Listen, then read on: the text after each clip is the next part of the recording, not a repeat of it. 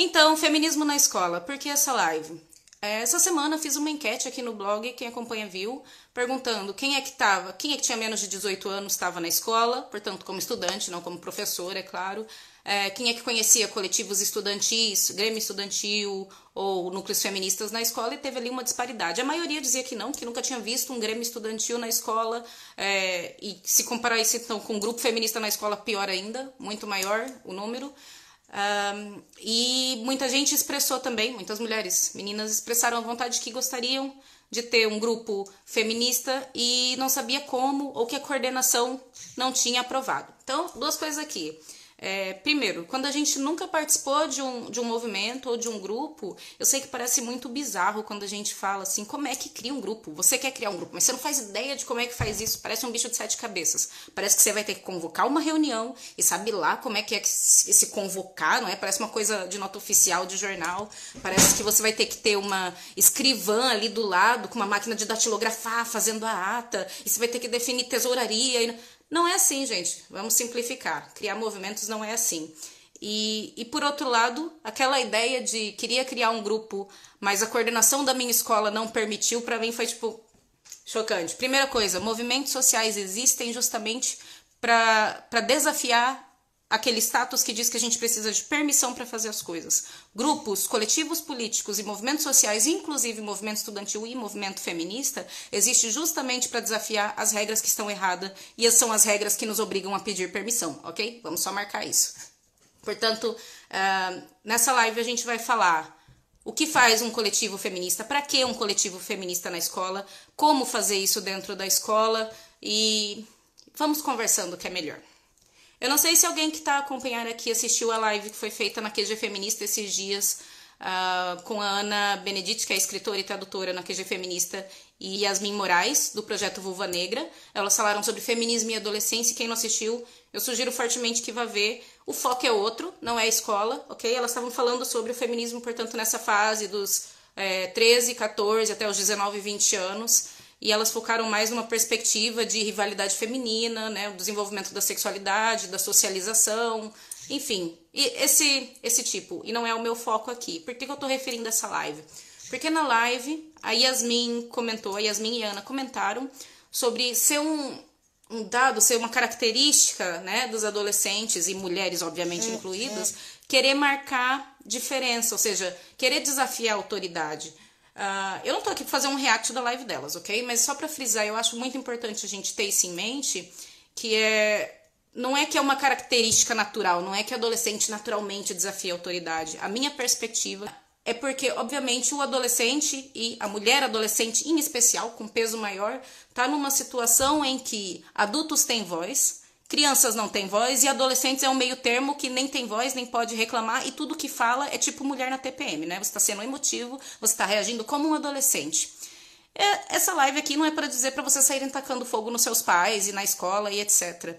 Mas é para dizer que esse lugar, primeiro, né? Porque isso também é um passo, é compreender esse lugar do adolescente, da mulher adolescente, da menina adolescente, também é um passo para sua organização e para você definir como é que você entra na tua vida política, entender que você está num lugar que não é natural, não é de natureza, essa coisa do adolescente não tem voz. Isso é parte de uma hierarquia social também, é, não é? Por um lado, sim, você ainda está tendo maturando, não é? Você, a sua consciência, não só política, mas a sua consciência de eu, a minha consciência, o meu lugar na sociedade, etc. Você ainda está desenvolvendo é, essa consciência, está desenvolvendo o teu cérebro, inclusive, não é? Que algumas pessoas, tipo o Bolsonaro, não desenvolvem, mas isso é outra conversa. Uh, mas também você precisa afirmar esse lugar, você também precisa ocupar esse lugar. É claro que você pode ocupar esse lugar sendo rebelde sem causa, que vai causar confusão para todo lado, ou você pode ocupar esse lugar politicamente. Enquanto mulher, isso parece muito mais interessante, não?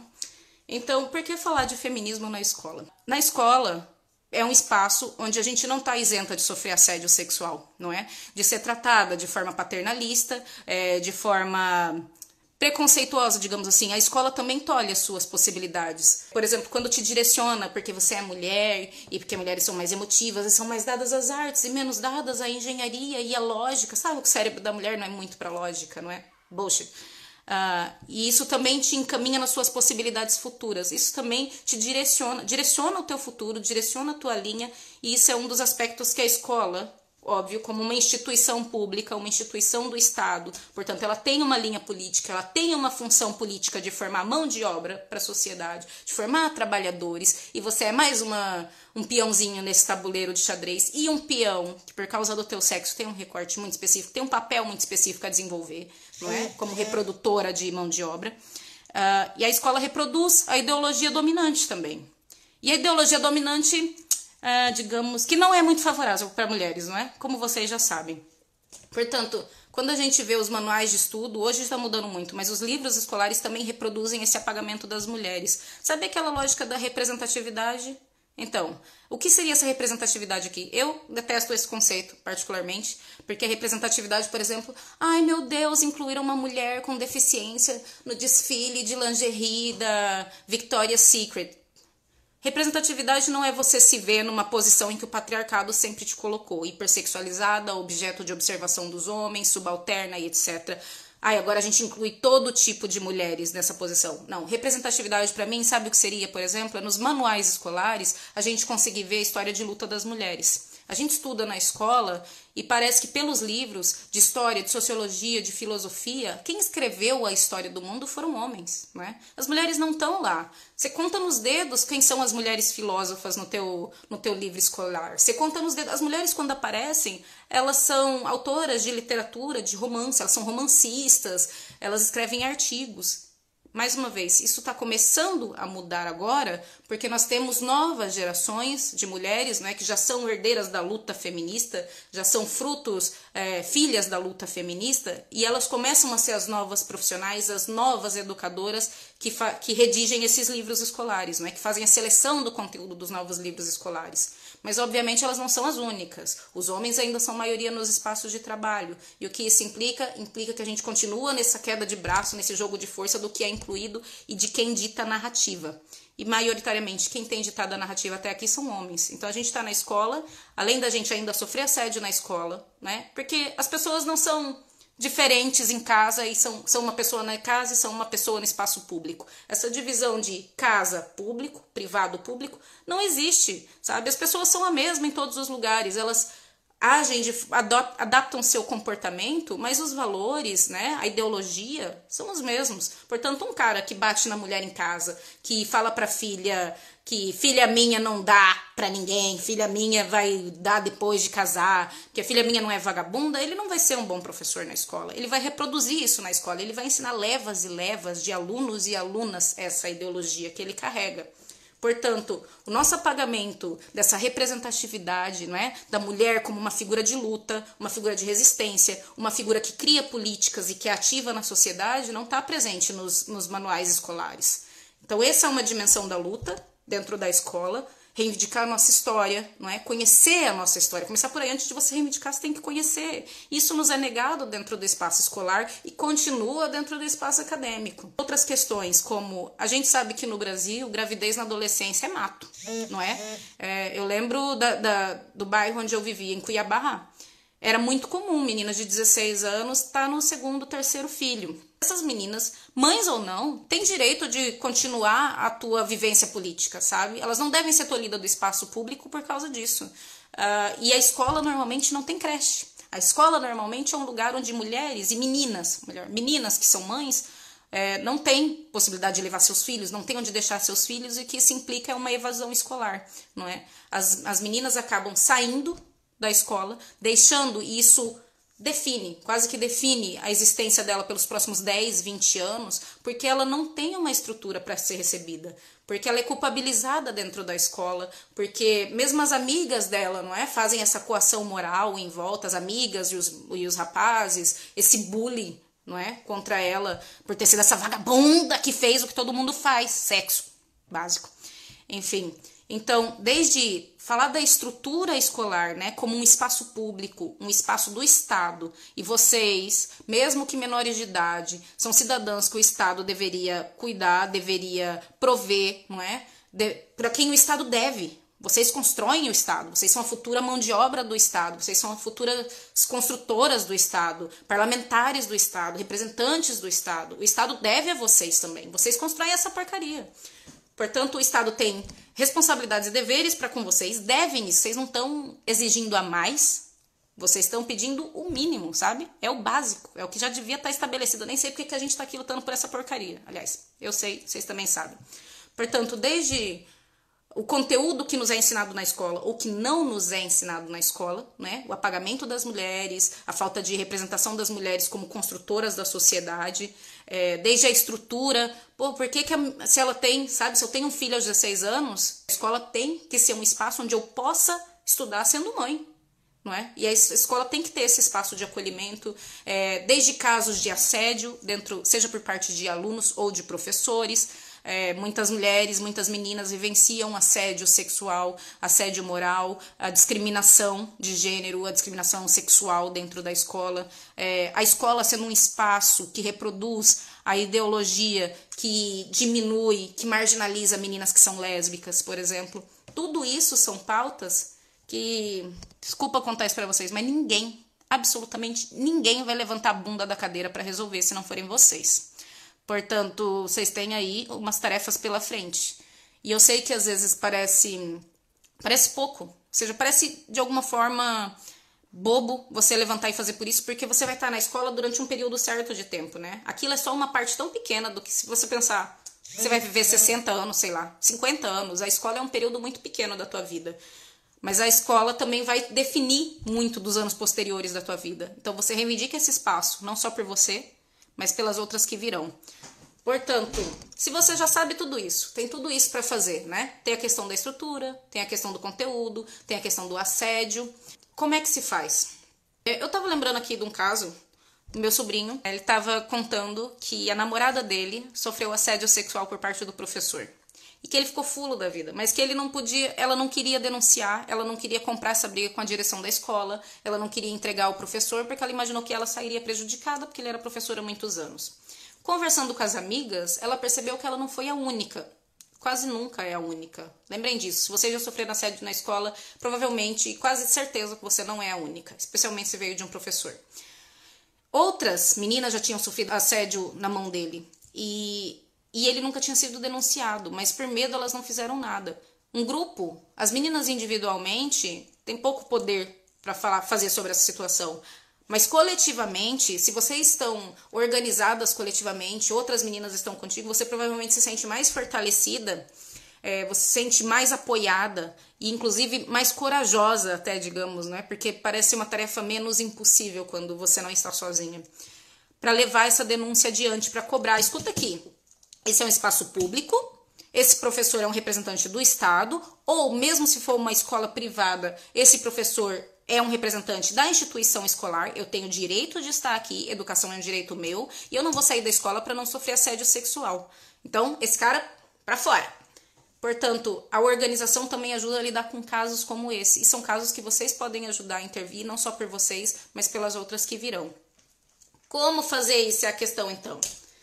Gente, não vai lá na coordenação da escola pedir, olha, vou organizar um grupo feminista na escola. Posso? Não, não vá pedir permissão. Até porque você não precisa reportar. Os grupos coletivos feministas não são associações legais. Você não vai ter que ir lá abrir um CNPJ e fazer um registro jurídico para começar, ok? Um movimento social.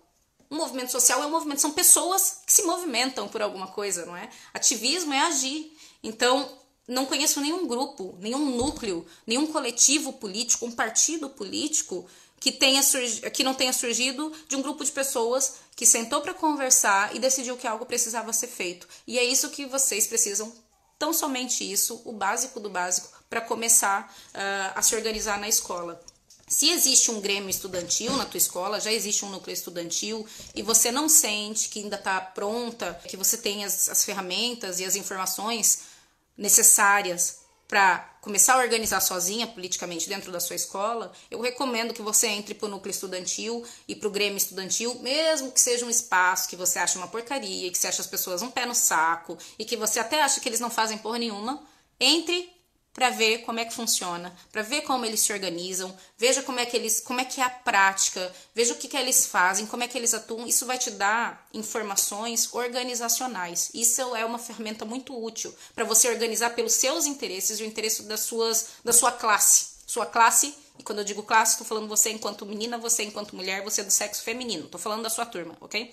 Mas se não existe um grêmio estudantil, Não existe um núcleo estudantil, o que é que você faz? Forma o primeiro, não é um bicho de sete cabeças.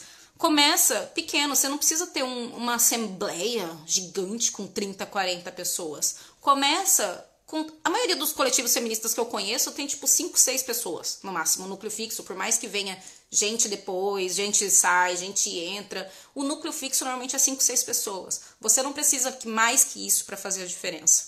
Você precisa de um coletivo, por quê? Porque é um grupo. Como eu disse, uma pessoa sozinha não só se sente ameaçada pela estrutura, que parece uma coisa muito maior que a ultrapassa, mas porque um coletivo passa outra outra respeitabilidade social, digamos. Você já não está falando só por si, já não é sua palavra contra a palavra de um professor. Percebe? É um grupo. É um grupo que se reuniu, é um grupo que se deu o trabalho de estudar. Por exemplo, um exemplo, ok? Não se fiquem por aí o estatuto da escola, de ver que aquilo estava errado, e é um grupo que se organizou para falar com a direção e dizer: olha, isso aqui está errado. Não, vai, não vamos aceitar, está errado. Vamos organizar uma reunião, vou chamar uma reunião com a Associação de Pais, a gente vai organizar uma assembleia com os estudantes. Precisa começar por algum lado.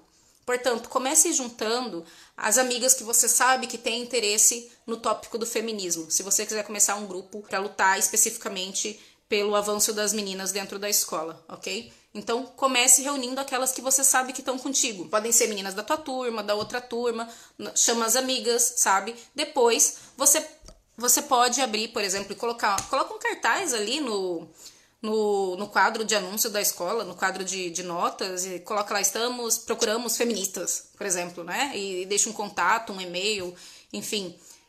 Primeiro você precisa ver com quem pode contar. E quando eu digo com quem pode contar, Esquece a porcaria das redes sociais. Esquece grupo do WhatsApp. Grupo do WhatsApp não é o seu primeiro passo de se organizar, ok? Redes sociais não é o primeiro lugar de se organizar. É muito fácil as pessoas se comprometerem quando isso não envolve presença física, tempo e esforço. E esse grupo vai morrer. O encontro físico, né, cara a cara, é muito importante para dar união para o grupo e para vocês terem certeza que estão todas dispostas a se comprometer e a levar isso para frente a Ana Beatriz acabou de escrever aqui que as meninas da escola nunca deram ouvidos para teoria radical.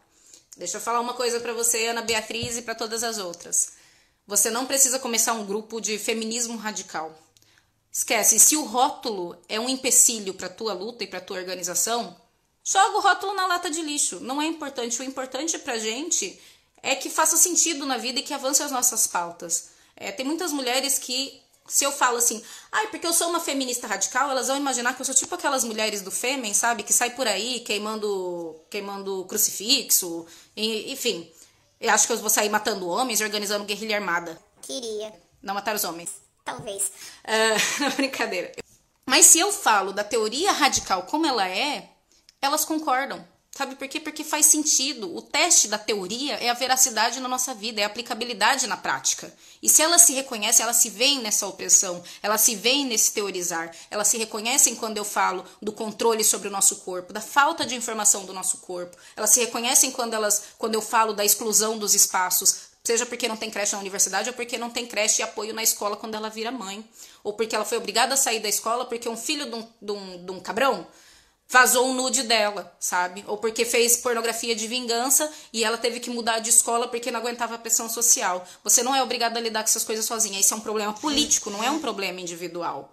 Portanto, quando eu falo de temas que são relevantes para a vida das mulheres, eu não preciso nem chamar isso de feminismo. Elas se identificam e se organizam. Ninguém se mobiliza por pautas que sente que não, que não afeta sabe? Se você não se vê como uma pessoa discriminada, ela não vai se organizar, ela não vai lutar por algo que não afeta. Deixa rótulos de lado, comece com coletivo estudantil feminista, coletivo estudantil de mulheres, que seja, mas comece agregando esse grupo. Junte um grupo, procure quem são as pessoas que estão interessadas.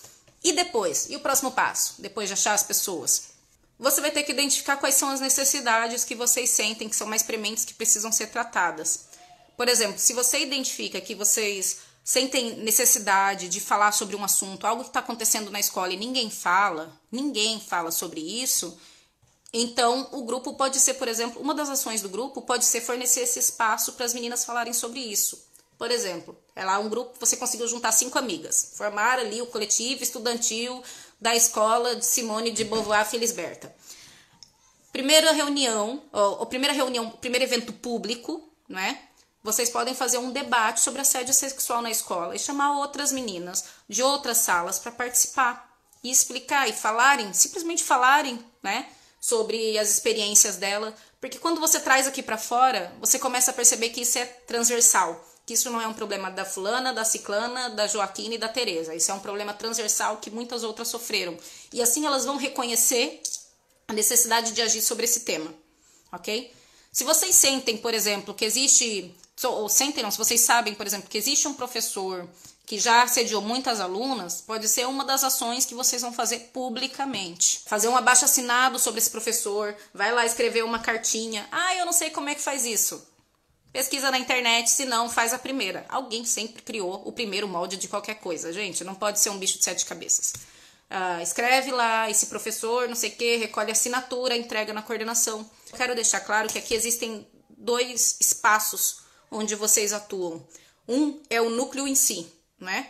Vocês vão juntar as, as pessoas, vão juntar as meninas, vão se reunir, vão definir o que é que vocês querem fazer com esse, com esse núcleo. Vocês querem criar debates na escola? Vocês querem fazer ações de inclusão para meninas na escola? Vocês querem intervir junto à coordenação? Vocês querem reivindicar direitos dentro da escola pela falta que a estrutura faz? É, então, chegando a um consenso do que é que vocês, que todas as meninas que se reuniram esperam desse grupo e querem fazer enquanto membros de um grupo, aí vocês podem começar a reunir mais vezes. Vocês vão ter sempre é, reuniões internas, né? Reunir entre vocês, definir tarefas. Qual que é o próximo passo? A gente quer fazer isso. Como é que a gente faz isso? Com quem que a gente fala? Quem pode fazer o quê? Ok? E depois faz a ação pública, não é? Primeiro a organização interna, depois a organização pública.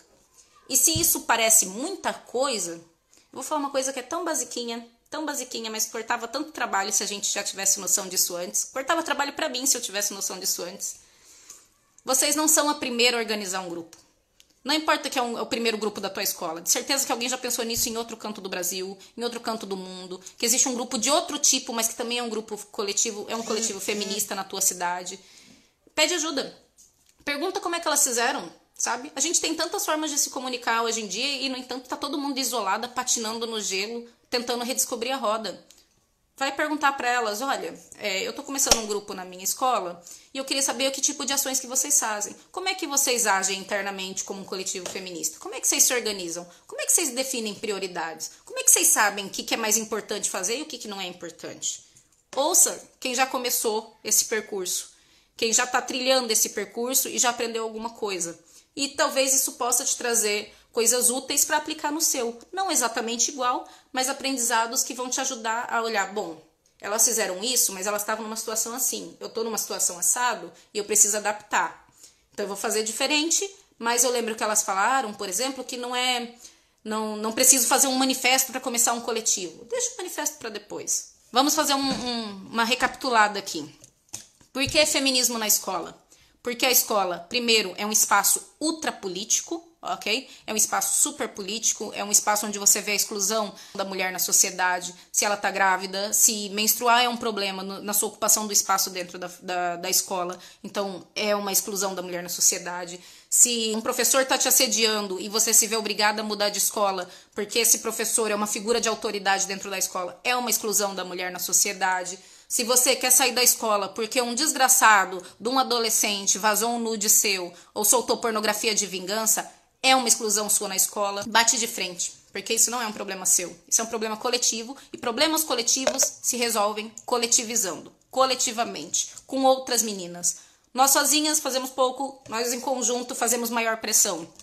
A lógica de existirem grupos políticos e grupos feministas é justamente porque um grupo é reconhecido como uma base de poder. Uma base de poder no sentido de dialogar, de fazer pressão e de conseguir influenciar as decisões. É por isso que você precisa estar organizada. Portanto, por que se organizar na escola? Porque é um espaço público e é seu, e as mulheres são muito excluídas do espaço público, porque assédio, que ainda existe muito assédio dentro do espaço escolar, porque nós somos apagadas dos manuais escolares, nós somos apagadas, nós não somos apagadas da história, não é? E depois a gente vê isso na escola, a gente parece que só homens escreveram a história, só homens tomaram decisões importantes, onde é que as mulheres estavam? Por tudo isso, porque a estrutura da escola te prejudica, porque ela é pensada para meninos, ela é pensada para homens, ela é pensada por homens, ela é pensada para privilegiar e proteger homens. Se tudo isso faz sentido na tua realidade, esses são ótimos motivos para se organizar. E como se organizar na escola? Junta as amigas. Não tem outra forma de começar. Para você se coletivizar, você precisa primeiro juntar pessoas. Você não precisa falar, eu sou uma feminista radical procurando outras feministas radicais. Esquece, estratégia política. Se isso te queima, joga de lado, ok? O importante é juntar pessoas que estão dispostas a agir na mesma causa que você. Chame elas, se fizer sentido na realidade delas, elas vão se juntar. Tão simples quanto isso. Um último conselho só para finalizar a live. Lembra que eu falei no comecinho que a escola, como uma instituição política, reproduz a ideologia do Estado e o Estado que é capitalista, o Estado que é masculino, o Estado que é racista, tudo, não é? Tudo que isso implica. Uma das coisas que a gente aprende na escola é aquela merda de lógica da meritocracia do capitalismo, sabe? De você focar no seu sucesso individual, que você vai vencer na vida para você sair dessa condição de merda, de ser da classe trabalhadora, de ser mulher. Pois é, essa ideologia que a gente recebe tão forte dentro da escola, através dos testes, através das provas, através dos ensinamentos, e que também recebemos fora da escola, muitas vezes nos dá uma orientação má, por exemplo, quando a gente vai definir eu quero ir para a faculdade. O que, que eu vou fazer na faculdade? Eu vou fazer aquilo que me dá dinheiro. Porque eu cansei de ser pobre. Ninguém gosta de ser pobre. É uma porcaria ser pobre, não é? Cansei de ser pobre. Isso é, é, eu diria que assim é um dos trunfos maiores dessa porcaria desse sistema, dessa porcaria da sociedade de dominação masculina, racista, capitalista que é eles nos convencem que aquilo que a gente faz na escola e na faculdade é simplesmente para o nosso sucesso individual, é para conseguir dinheiro. Não é. Se você está na dúvida do curso que você vai fazer quando você sair daí, porque a universidade é uma extensão da escola, ok? A luta que você começou aqui, você vai continuar lá de certeza em níveis muito diferentes. E você vai continuar quando você sair da faculdade também em outras dimensões diferentes, mais uma vez. A gente nunca para isso. A luta nunca para e nunca acaba. Então, quando, se você tiver na dúvida sobre o curso que você vai fazer, o que, que você vai fazer quando você entrar na faculdade, pensa em coisas que possam beneficiar a, a, tua causa, pensa em coisas que possam beneficiar a tua comunidade, como é que você pode melhorar as condições de quem está junto de você, como é que aquilo te dá poder para você intervir melhor politicamente e socialmente. Isso vai fazer muito mais diferença na tua vida do que pensar simplesmente em como fugir da, fugir da lógica capitalista, estando dentro da lógica capitalista de sucesso individual e ganhar dinheiro. Espero que vocês tenham gostado da live. Eu organizei um livro sobre organização feminista. Cliquem lá, é um PDF que está no Drive. Leiam, o livro tem conhecimento de décadas de ativismo feminista, vai ajudar vocês a se organizarem, a tirar dúvidas. Uh, mas, sobretudo, o nosso primeiro apoio político, social, público, de classe, enquanto mulher ou enquanto classe trabalhadora, é o contato. É o apoio que a gente tem uma de cada um. Portanto, comuniquem, perguntem. Tão simples quanto isso. Perguntem. E se organizem, porque estão vindo por aí tempos péssimos e sombrios por causa da pandemia. Bolsonaro, né? Não tem mais o que falar. Bolsonaro abriu uma época que vai de certeza reverberar em vocês na escola, seja nos cortes da educação, vai piorar a estrutura, vai piorar o, vai piorar o conservadorismo dentro da escola. Vocês não estejam isolados, porque vem aí tempos muito sombrios. Estejam coletivizadas, estejam organizadas, ok? Isso é um aprendizado que ninguém tira de vocês. Um beijinho, tchau!